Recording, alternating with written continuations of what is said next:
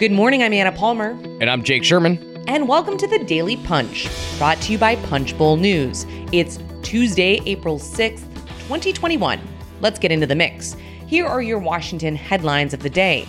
Number one, we've got the latest on Senate Majority Leader Chuck Schumer's effort to get another bite at the reconciliation package and what that means. Number two, divisions in the Democratic Party over corporate tax increases are emerging. And number three, Treasury Secretary Janet Yellen is huddling with Democrats. All right, Jake, let's go to the number one story of the day. Chuck Schumer got some good news last night.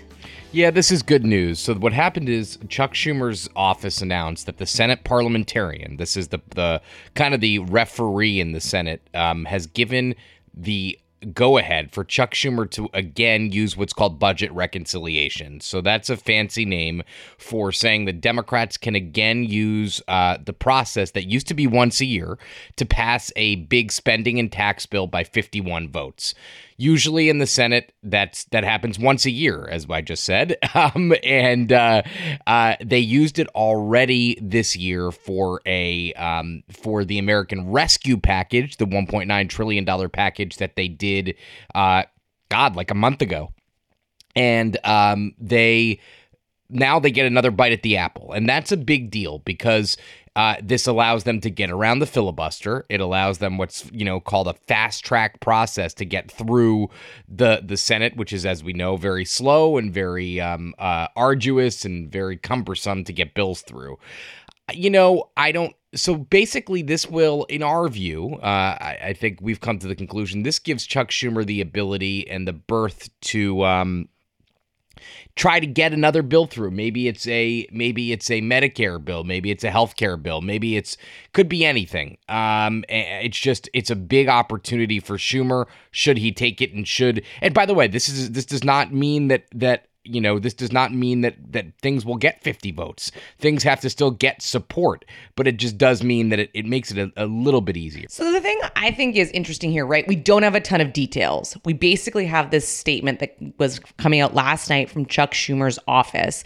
And so everyone is going to be looking to what the parliamentarian actually set. Republicans so far kind of holding their fire to see what the ruling and the real details of this means. But to your point, and I think an important point on this is don't I don't think it's you shouldn't think about this as saying, "Oh, now Democrats are going to try to have two different infrastructure packages, for instance." Right? No, this is going to be about using infrastructure and through the reconciliation process, but then looking at other opportunities where, as you say, and, and a very important point, Jake, uh, that they have to find 50 votes. So it's not as if all of a sudden election voting and you know the overhaul of HR one is going to become law or you know, gun control or even immigration reform. Those are all really thorny issues that at this point there isn't even 50 votes uh, agreeing by the Democrats on what they want to do on that. So that's just, I think, an important kind of thing to underscore here. Yeah, this is not a magic bullet. Right. This is not a magic bullet. And, and, and we should just, we should all,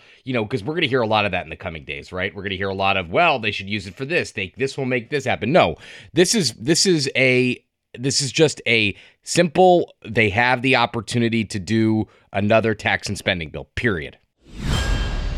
All right, the number two story of the day divisions in the Democratic Party over corporate tax increases are emerging. I feel like you have been hammering this point probably early for the past, you know, at least several weeks that the corporate tax increase that Democrats are going to try to do on this infrastructure package to pay for it is going to be a lot more complicated and have a lot more opposition than just Republicans saying they don't want to raise taxes.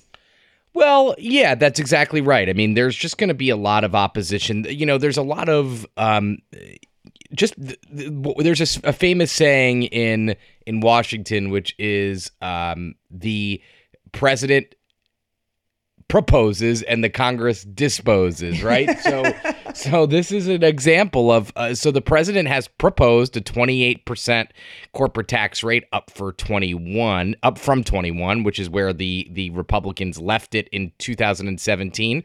Um, and uh, so I would say, look, if you look at Mark Warner, he has problems with the corporate tax rate. If you look at Peter DeFazio, Peter DeFazio suggested maybe we don't need to pay for this at all. So there's just going to be all sorts of um, uh, both you know, um, regional differences, uh, ideological differences, all sorts of differences when it comes to um, when it comes to this how to pay for this package. And by the way, this package altogether. I mean, we haven't even gotten into the highway policy yet, like how to tr- or the, or the airport policy or any of these policies that are just so uh, regionally important uh, uh, across the board. I mean, there's going to be people who want certain airports treated one way, certain airlines treated one way, certain rail lines treated one way. We're just we're just at we're not even at the starting line here. Yeah, I think that's such an important point that you make too. Is that that I we aren't even into the nitty gritty of the actual policy making. We're really at the you know hundred thousand foot level of kind of descriptors of what might be in it. And on this tax issue, uh, to me, the longer it hangs out there, right? And we've we've suggested that this could go on for months and months. This isn't going to be some fast-paced bill like you saw with COVID relief that they were able to do in you know uh, you know several weeks um, that, that the longer it stays out there, the harder it's going to be for the Biden administration to keep Democrats together. And those fissures are not just, you know, uh, minor. There's going to be a lot of real differences of opinion on policy. And that's going to be, I think, something that we're going to be watching really closely is how does the Biden administration uh, at all levels really try, can they keep Democrats together on some of these uh, thornier issues? All right, the number three story of the day Janet Yellen is huddling with House Democrats. That's right. Janet Yellen is doing a, uh, a 4 p.m. call, 4 p.m. in Washington call with um, with House Democrats today to talk about the American Rescue Package, and we assume we'll, we'll also be talking about um, the American Jobs Package, this most recent bill. Obviously, Yellen is a key key member of the president's cabinet as Treasury Secretary, and she will have a lot of um, a lot of things to say, and Democrats will have a lot of things to ask her about. I would imagine the tax rate and things of that nature. You know, and and Democrats are on recess, so some of them might have some extra time on their hands here uh, on a Tuesday afternoon, or hopefully not because it's 70 degrees in Washington, and hopefully it's nice where everyone else is too. I like that. Uh, the weather report here this, this morning. the weather, yeah, weather report exactly. So, um, you know, this is just a serious. I mean, I will say this though: this is a serious. The admi- this administration's doing a pretty good job of getting members of the cabinet in front of um, in front of members of Congress. Yeah, I agree. That is actually the point I was going to make. I think that one of the things we see there's such a divergence from the Trump administration with this administration is just how closely we are starting to see the the Biden administration tap these cabinet secretaries to make the you know kind of virtual meeting and take the time with even just you know rank and file house democrats. It's not just talking to the speaker or you talking to the senate majority leader but really trying to kind of you know making sure that they can kind of stem frankly i'm sure what is going to be you know that kind of early complaint that you know um, that the administration is not paying attention enough to different you know kind of factions of the the caucus on, on both the senate and the house side all right. Well, thanks so much for listening. Hit that subscribe button, leave us a rating and review. You can subscribe to Punchbowl News at punchbowl.news. Have a great day and stay safe.